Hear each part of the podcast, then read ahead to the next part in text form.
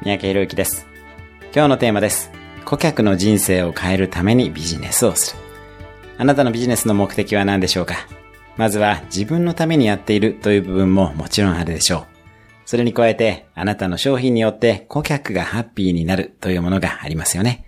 物を売ったり、サービスを届けたり、メッセージを伝えたりするならば、それによって相手がハッピーになるのはもちろん、ちょっとでも相手の意識を高めていくようにしてみましょう。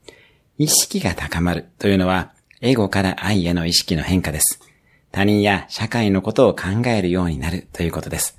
その意識の変化をもたらすことで、あなたの信頼もさらに増えていきます。今日のおすすめアクションです。